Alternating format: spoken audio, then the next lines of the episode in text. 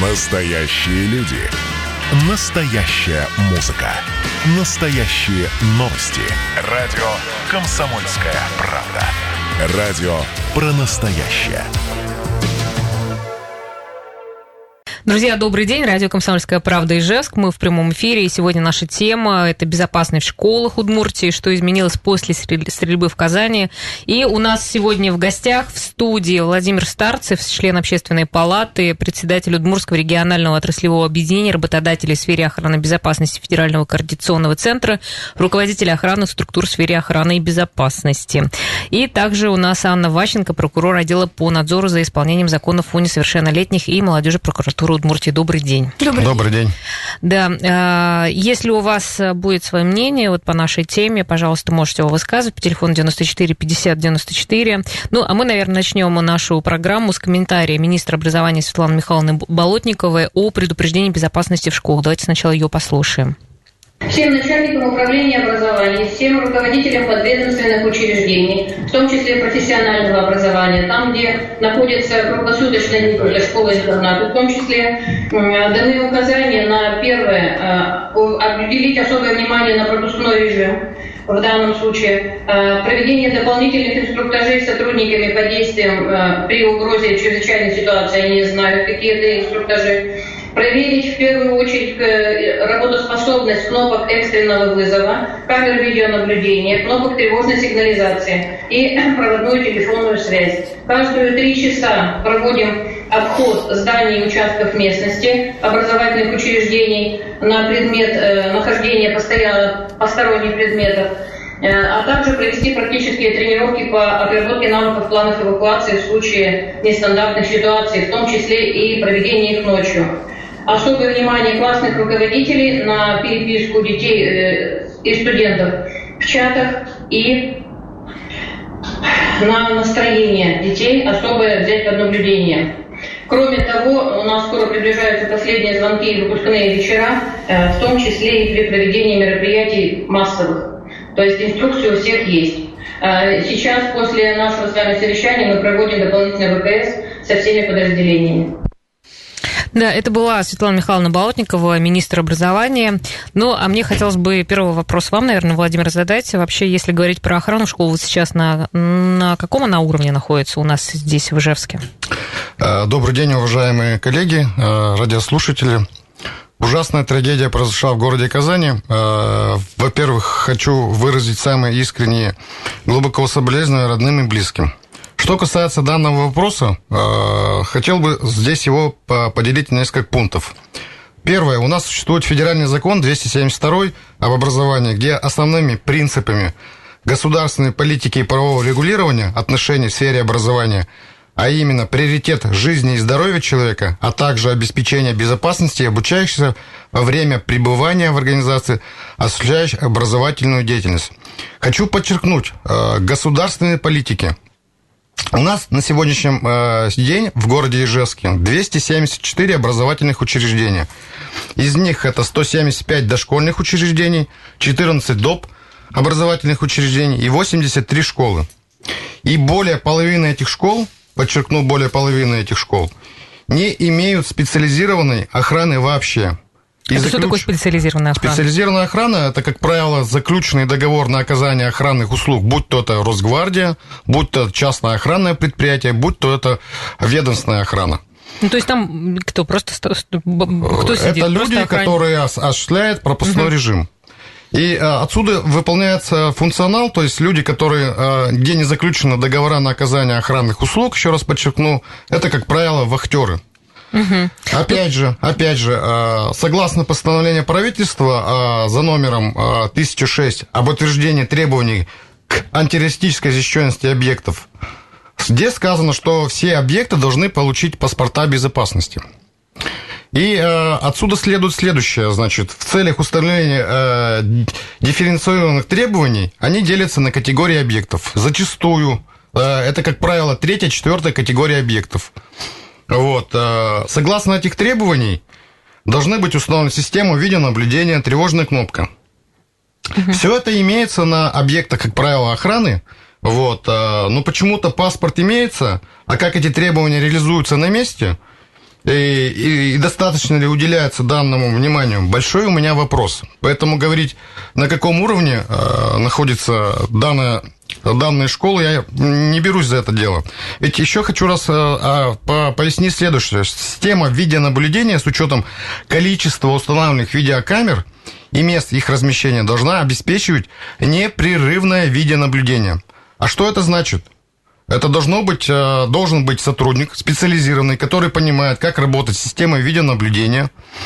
И э, у нас зачастую что происходит? Э, заключается договор на оказание охранных услуг, выставляется один пост физической охраны, так его назовем, либо нанимается вахтер. Если стоит один вахтер или сотрудник, то каким образом, с учетом его физиологии человека, он может непрерывно 10-12 часов контролировать с помощью видеонаблюдения обстановку на территории объекта или за ее пределами. Ну, то есть это просто, да, невозможно, невозможно. за всем его следить. Конечно, конечно. Да, хорошо. Анна, вот прокуратура вообще сейчас э, какие проверки будет проводить? Вот что можете сказать по поводу как раз уровня охраны? Да, добрый день, уважаемые слушатели. Я скажу о том, что проверки прокурорские в этом направлении не прекращались. То угу. есть, как э, были э, внесены изменения федеральное законодательство и вступило в силу еще в 2017 году э, постановление правительства, которое регламентировало и устанавливало требования к антитеррозащищенности объектов образования, начались прокурорские проверки плановые, внеплановые. И в настоящий момент такие проверки продолжаются. Они были запланированы Генеральной прокуратурой Российской Федерации еще в сентябре прошлого года на первое полугодие текущего года. То есть завершаться они будут э, до 1 июня текущего года у нас в Удмуртской Республике. По их итогам мы подведем, скажем так, э, итоги э, и состояние антитеррористической защищенности объектов образования, то есть оценим, насколько произошли изменения. Э, хочу сказать, конечно, за последние годы у нас основной проблемой и основными нарушениями, которые выявляются сотрудниками прокуратуры при реализации требований к антитеррорзащищенности, является отсутствие достаточного финансирования. То есть местные органы власти, органы государственной власти Удмуртской республики не могут обеспечить и покрыть финансовыми расходами все требования, которые выдвигает постановление правительства Российской Федерации номер 1006. Значит, с этой целью прокурорами принимаются следующие меры реагирования. То есть помимо традиционных представлений, которые вносились на протяжении 18, 19, 20 и 21 годов, э, также а, распространена в последнее время практика понуждения органов управления образованием и образовательных организаций через э, судебное решение устранить нарушения, э, которые предъявляются законодательством к антитерроризащенности объектов образования, потому что по-другому Э, решить эту проблему, к сожалению, не получается. Значит, э, назову одни цифры. Вот в 2018-2019 году у нас в ходе прокурорских проверок было выявлено 2225 нарушений закона в этой сфере. Внесено 871 представление. 677 лиц привлечены к дисциплинарной ответственности и в суды направлены 424 иска. В 2020 году, учитывая тот объем мер реагирования, которые были приняты раньше, мы э, в 95 объектах образования выявили нарушение законодательства безопасности, но главным образом это несоответствие тем требованиям, которые были установлены комиссией. Э, расскажу немножко о процедуре. Да. да, давайте. Ну, поподробнее, просто чтобы было проще понять. Э, проще понять. Э, значит, процедура осуществляется следующим образом. В 2017 году вступило в силу новое постановление правительства, произошло категорирование, то есть школы были разбиты на определенные категории. Затем в 2019 году законодательство поменялось. И каждый объект образования, каждая школа вынуждена была заново пройти процедуру категорирования, то есть определить одну из четырех категорий в зависимости от количества обучающихся, в зависимости от стоимости этого его имущества, утрата которого может произойти а, значит, в случае совершения теракта или какого-либо преступления. А, значит, э, следующий момент составления паспорта безопасности, то есть комиссия выходит на объект, оценивает состояние антитеррористической защищенности, соответствует или не соответствует он всем требованиям, и затем с 2019 года устанавливается руководителем образовательной организации двухлетний срок, то есть в конце 2021 года все те недостатки, которые были указаны в актах категорирования и паспорте безопасности, должны быть устранены. К сожалению, как показывает практика нашего надзора, это не делается, и, как я говорю, уже главным образом за счет того, что не хватает финансовых средств. Угу. Ну, а средства должны, ну, как бы, если мы говорили, кто вообще оплачивает э, охрану? А, средства должны выделяться а, должны, учредителям вот, по закону в соответствии с требованиями законодательства. Это финансовые обязательства а, учредителя в зависимости от того, кто он, либо муниципальный орган управления образованием, муниципалитет, либо это органы государственной власти.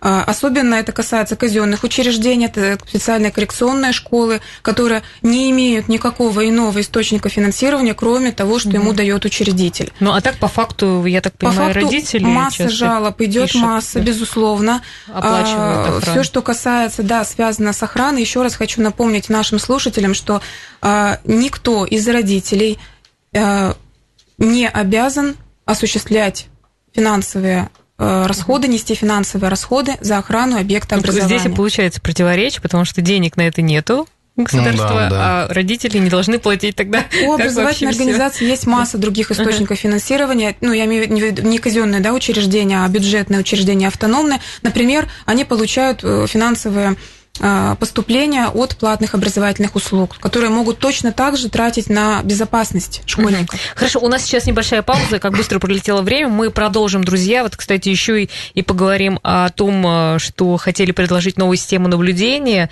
Вот интересно было бы узнать, вообще что-то сдвинулось с места. Но об этом поподробнее. Сейчас э, у нас небольшая пауза. И если говорить еще про э, Росгвардию, то они сейчас проверяют, э, конечно, тоже про, проходят большие проверки в школах школах. Но обо всем поподробнее в следующем блоке. Друзья, мы снова в эфире. А, я напомню, что наша тема сегодня – это безопасность школы Худмуртии. У нас сегодня в гостях а, Владимир Старцев, а, член общественной палаты и председатель Удмуртского регионального отраслевого объединения работодателей в сфере охраны безопасности Федерального координационного центра, руководителя охранных структур в сфере охраны и безопасности. Так, и у нас еще Анна Ващенко, прокурор отдела по надзору за исполнением законов о несовершеннолетних и молодежи прокуратуры Удмуртии. И, конечно, конечно же, у нас есть э, комментарий от начальника управления образования администрации города Ижевска о проверках школы Гвоздковой Натальи Геннадьевны. Предлагаю ей тоже послушать, что сейчас происходит. Сегодняшний день а, были проведены дополнительные совещания с руководителями образовательных организаций в связи с сложившейся ситуацией, которая произошла в городе Казани. Сегодня у нас еще было дополнительное совещание с директорами школ присутствии отдела полиции, а, то есть были тоже предложены памятки для совместной работы и а, быстрого реагирования в случае чрезвычайной ситуации. То есть, в общем-то, дополнительную информацию. У нас организован тотальный пропускной режим при входе в образовательную организацию. То есть усилена э, группа вахтеров, усилена группа э, там, где есть частное охранное предприятие. И, конечно же, э, усилена еще дополнительным дежурным администратором по школе и также по дошкольному учреждению. Были проведены инструктажи в каждой образовательной организации со всеми ответственными а, для того, чтобы еще раз отработать случай чрезвычайной ситуации и каждый, чтобы сотрудник знал свои действия. Проверены кнопки тревожной сигнализации, проверена автоматическая пожарная сигнализация и все, все имеющиеся средства связи. Это стационарный телефон и сотовый телефон при тревожной кнопке. Также у нас сейчас э, идет проверка э, сотрудниками Росгвардии, сотрудниками МВД и сотрудниками Федеральной службы безопасности. Пропуск в школы и в детские сады ограничен действительно. А, значит, при еще я ватальный э, досмотр и, соответственно, только родители, которые имеют официальный документ и, э, значит, с разрешения уже директора школы или заведующего детского сада могут посещать. Остальные все, кто пришел, значит, они на вахте регистрируются и ждут, когда к ним выйдет руководитель, если такая есть необходимость срочного общения. А так в основном ограничиваем все посредством телефонной связи. Да, ну это была Наталья Геннадьевна Гаскова, начальник управления образования администрации города Ижевска о проверках в школах. Ну, я насколько поняла, вот такая система, которая сейчас существует, она как раз и не сработала в случае, в случае с Казанью, собственно говоря. Ну, да, здесь э, много факторов, э, много можно говорить. Э, вот Сейчас мы, наверное, к этому проекту как раз видеоохраны возвратимся. Да, да, да. Ну, а у нас в прошлом году проходил круглый стол, как раз обсуждали новую систему наблюдения. Давайте мы вкратце сможете сказать, в чем она заключается и вообще, ну, как бы на каком этапе она сейчас находится? Ну, а, значит, а, система видеоохраны – это очень хороший проект, а, мы считаем, и подспорье для комплексных мер к антитеррористической защищенности объектов школ – но все же это лично мое мнение. А, данный проект все-таки требует а, доработки и изменений. Я считаю, что нельзя включать в один контракт поставку оборудования. Ну, монтаж. то есть все школы, все школы, так чтобы кто-то, может быть, не в курсе, да. все школы должны быть оборудованы специальной системой видеонаблюдения, и вся информация... Стекаться в какой-то информационный центр. Но это очень дорогостоящий проект. Вот. А, мы, как охранная организация, несколько раз его тоже считали. И те денежные средства, которые предлагают э, нам за этот проект, он э, нам вообще не рентабелен никак. И э, что я хочу сказать по этому поводу? Еще раз повторюсь, что это, конечно, благое дело сделать э, такую систему видеоохраны Э, в частности, мы сами ездили с общественной палатой и с э, представителями Думы городской в город-герой Пермь, смотрели, как это все работает. Да, действительно, система работает, но она делалась поэтапно, пошагово, они к ней шли и реализовали данный проект – а, очень постепенно. То есть у них пилотный был, по-моему, проект, у да? них Потом был, они Да, у них пилотный проект, они обкатывали на одной школе, на второй школе. Мы же, в свою очередь, тоже предлагали администрации образования города Ижевска, что давайте возьмем буквально там 3-4 школы, обкатаем, посмотрим, как это будет работать. Потому что на выходе в действительности никто не понимает, как это будет работать. То есть, да, понятно, что будет стоять система видеонаблюдения, сколько потребуется усилий, вложений и так далее руководителю там, охранного предприятия или несколько охранных предприятий. Вообще, э, мы считаем, что данный проект нужно было разделить как минимум на две части. То есть, это дооборудовать э, и поставить оборудование, и второе, это, соответственно, уже выполнять функции, охранных, э, функции охраны. Но при этом, еще раз подчеркнусь, я выше уже указывал, что как минимум необходимо на сегодняшний момент выполнить постановление правительства за номером 1006. Вот и выделили денежные средства на организацию пропускного режима, потому что на сегодняшний момент ее нету. Нету по организации пропускного режима. Вот, выделить Пропускной денежные... режим это что имеется в виду? Это как раз а, та организация, где а, сотрудник а, охраны контролирует проход школьников, дошколят, отсекает посторонних лиц. Если, допустим, приходит кто-то там на собеседование и так далее, он как минимум должен угу. оповестить администрацию образовательного учреждения, проводить этого человека и так далее. Ну, то есть те функции, которые он осуществляет при входе а, в само образовательное учреждение. Угу. А сейчас вахтеры просто они ну, наблюдают все, что. Они наблюдают, они должны делать функцию, конечно, какую-то. Их, наверное, инструктируют, но это все-таки а, ведь чем отличается вахтер от охранника? То есть а, здесь нужно понимать, что охранники это те люди, которые проходят определенную подготовку. Угу. То есть они подходят, проходят определенную подготовку, сдают медкомиссии, каждый год они тестируются проходят квалификационные экзамены и так далее, и так далее в, в необразовательных государственных учреждениях. Э, также, который занимается подготовкой частных охранников. Ну и, соответственно, это еще контроль э, как руководителей, заместителей э, частных охранных предприятий, проверка этих постов и так далее. Ведь понятно, что вахтер сидит, ну да, он на глазах у всех сидит э, у ну, администрации. То, то есть правильно понимать, что у нас э, ну, не во всех школах просто пропускной режим этот э, сейчас организован? Да, я вам могу сказать, что у нас только 8,8% объектов образования, они имеют именно квалифицированную физическую охрану, вот если ее так можно назвать, это силами частных охранных предприятий. А по закону, по в соответствии с постановлением правительства номер 1006, которое вступило в силу в 2019 году, должны быть все объекты образования у нас оборудованы и оснащены вот именно квалифицированным охранником, который обеспечивает не только, то есть у нас вообще должны быть комплекс да, охранных мероприятий. То есть это и техническая охрана, и физическая охрана. То есть вот эта система новая, которая предлагается, она как бы как она часть, часть, как часть, часть только. Все правильно. То есть суть, суть в том, что закон, он как раз и говорит о том, что сотрудник частного охранного предприятия обеспечивает контрольно-пропускной режим, обеспечивает э, контроль за исправностью и работоспособностью всех камер, всех систем, которые работают в том или ином объекте образования.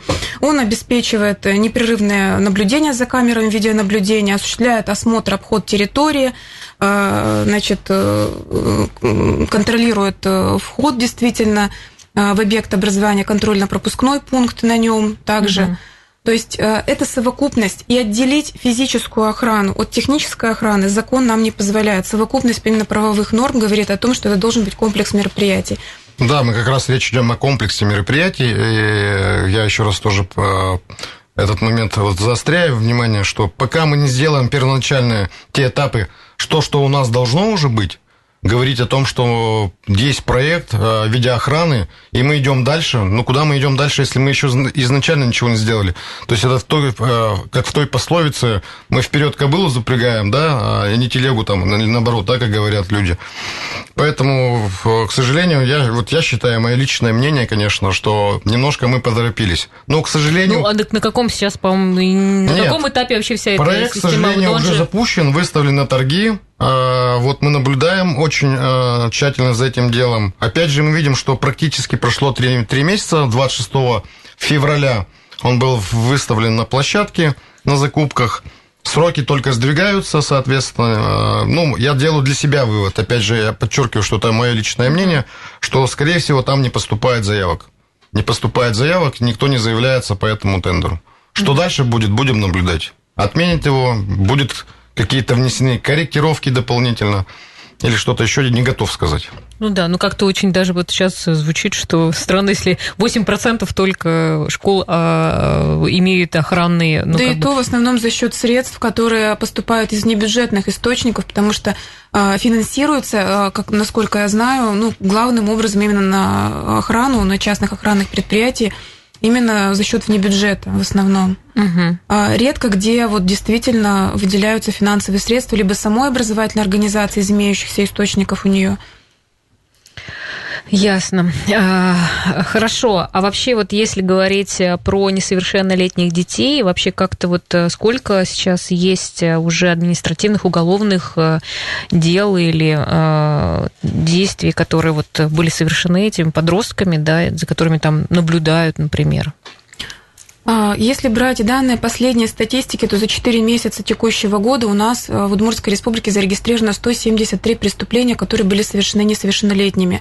Это на 10,9 больше, чем в прошлом году, то есть рост э, имеется.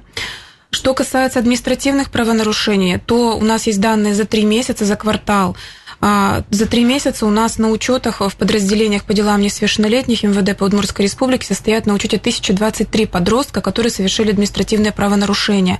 И подавляющее большинство из них, это 77% или 785 человек, в основном за употребление алкогольной продукции. Ну, если говорить еще о динамике преступности, она, к сожалению, не радужная, потому что а, количество... У нас, Анна, у нас сейчас небольшой перерыв, да, мы продолжим. Вот просто интересно даже, ну, насколько вот группа риска такая большая. Друзья, мы снова в эфире. А, я напомню наших гостей. Владимир Старцев, член Общественной палаты Анны Ващенко, прокурор отдела по надзору за исполнением законов о несовершеннолетних и молодежи прокуратуры Удмуртии. И к нам присоединился психолог Ася Абовян. Здравствуйте, Ася. Э, день добрый. Ася, да, привет. А, да, и мы хотели бы закончить по поводу как раз э, статистики э, про несовершеннолетних правонарушителей. Анна, договорить. Да, и вот из этих 173 преступлений, которые были совершены за 4 месяца текущего года, число их участников, то есть несовершеннолетних подростков, которые совершили, также увеличилось, возросло со 156 до 178 человек. Более половины из этих детей, они обучаются в школах, то есть являются школьниками. А также наблюдается почти на 32% рост тяжких и особо тяжких преступлений – в основном, конечно, подростки совершают преступления, то есть две трети преступления это корыстно-насильственный э, характер носят, но беспокоит также на 33% рост э, групповых преступлений, то есть когда подростки собираются в группы и начинают совершать правонарушения. И вот тяжких и особо тяжких преступлений. То есть по статистике количество преступлений у подростков возросло. Да, и очень беспокоит также рост на 78%. На Это 78. большая, большая очень, да, а, цифры преступлений, которые совершены несовершеннолетними повторно. То есть дети совершают противоправные деяния, именно уголовно наказуемые, повторно, то есть количество детей, правонарушителей в этом отношении растет. Угу. Ну, у нас психолог на связи, мы тогда, может быть, э, Ася, можете прокомментировать э, по поводу того, что вот сейчас э, количество детей, кто совершает правонарушения, они, оно растет? Что это в а, связи Я уточню, сейчас звучало, кажется, про повторные правонарушения и, и, и, и, и за про... какой период? Да, это за какой период, э, Анна? Это 4 месяца 2021 года по сравнению с аналогичным периодом прошлого года. Угу. Ну, то есть это вот после всех событий, связанных с пандемией, скажем так, да? И возможно, ну, похоже, да. да. Угу как бы Исторически, пока я не про причину, исторически. Uh-huh. А, но на самом деле, да, возможно, причина в этом, потому что в целом а, ситуация была, а, в общем, мировой, какой-то такой растерянности, с высокого стресса, и в том числе то напряжение, которое накопилось за вот это время у всех, в том числе у подростков, оно может выливаться вот в такие правонарушения, повторения правонарушений. Но э, сказать, что причина именно в этом и только в этом, э, нужны, к сожалению, мне еще э, другие статистические данные, да, то есть, а как происходит профилактика э, повторения правонарушений, как социальная адаптация, какие возможности, потому что сейчас эти возможности ограничены. То есть, да, да. там Ася, а можно пор... да, узнать угу. Э, все-таки, э, ну, скажем так, чтобы не повторить, э, ну, чтобы не повторилась такая же ситуация, вот что необходимо, самое главное в отношениях с подростком, чтобы он потом не взял э, ружье и не пошел убивать? А, вопрос очень обобщенный. В отношениях с подростком кем? Потому что задачи родителей одни, задачи школы другие, задачи соседей третьи, задачи прохожих на улице, которые могут это увидеть, правонарушение или опасную ситуацию, или непонятную ситуацию, почему, например, подросток шел с ружьем по улице, да? А, чьи действия хотите в первую очередь, чтобы я прокомментировала? Ну, я думаю, родителей и вот школьных учителей родителей. С кем а ча- чаще всего все-таки э, соприкасаются дети? А, да, вот э, смотрите, э, наверное, начну все-таки с школы, с учителей, в том плане, что у них достаточно ограниченная зона ответственности, и они отвечают в основном за то, чтобы купировать, закрывать вопросы травли. И это действительно зона ответственности школы. А, именно учителя могут либо поддерживать тихим молчанием, либо категорично к этому относиться и прекращать, э, как говорится, на корню прерывать все вот эти возможные подколки, возможные э, иронизирование, драки в младших классах, но в старших никто из учителей особо и не заметит и не узнает про драки какие-то, да, вот прям с младших классов это вот Э, ситуацию травли э, прекращать э, категорично и очень быстро. Если э, родитель понимает, что ребенка травят в школе, э, что необходимо ему сделать?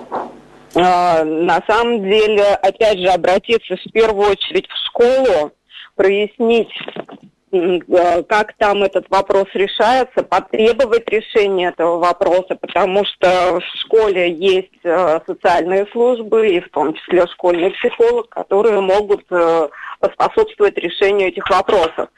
А, в, ситуации с травлей ребенка, когда родитель это узнает, еще очень важно сходить к специалистам отдельным, не включенным в систему, чтобы они могли оценить Э, не будучи субъективно привязанными к системе школы, оценить состояние ребенка, оценить возможности и ресурсы, насколько ребенок может противостоять этой ситуации, или его нужно срочно э, изымать, скажем так, из этой ситуации, менять школу, менять класс, что у ребенка нет ресурсов оставаться в ситуации, которая будет не быстро меняться.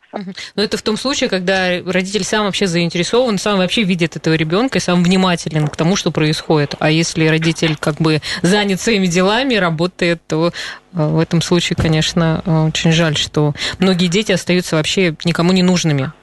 А, да, соглашусь, и очень жаль, что сейчас э, нет многих возможностей, в том, в том числе специалисты внутри школ, школы, они именно реагируют уже на сложившиеся ситуации, да. случившиеся. А профилактикой им заниматься практически некогда. Тот же школьный психолог, у него полторы-две тысячи детей, которым он обязан раз в год провести диагностику мыслительных процессов А где уж там разобраться в индивидуальной истории. Да, Потому да, что, да. например, вот э, выявить признаки агрессора, ну, уже много копий сломано всеми специалистами, нет универсальных, точных критериев. Ну и тем более, это... что даже по этому по молодому человеку в Казани, да, был спокойно, никто бы даже не подумал о том, что у него такое там происходит внутри. Хорошо, спаси... да, спасибо, Ася. У нас просто да. еще, я вижу, наши гости тоже хотят как-то высказаться. Вот если говорить ваше личное мнение вот по всей этой ситуации, по поводу того, что случилось, по поводу профилактики, можете добавить? И что? А, в сфере профилактики могу добавить такой момент, что действительно у нас э, действует по закону а, целая система органов и учреждений системы профилактики безнадзорности правонарушений несовершеннолетних. Их деятельность она регламентирована федеральным законом номер 120 ФЗ 24 июня 1999 года. Вот в этом законе прописаны все основные принципы и требования, которые должны соблюдаться как для ранней профилактики правонарушений несовершеннолетних, да, э, гарантии, которые установлены государством для э, данной категории детей, так права и обязанности каждого из органов. К сожалению, из года в год э, выявляются и количество нарушений в этом направлении, оно не снижается, которые выявляются органами прокуратуры в деятельности органов учреждения системы профилактики. То есть, когда как раз кто-то не доглядел, не досмотрел, и случился какой-то, скажем так, инцидент с ребенком.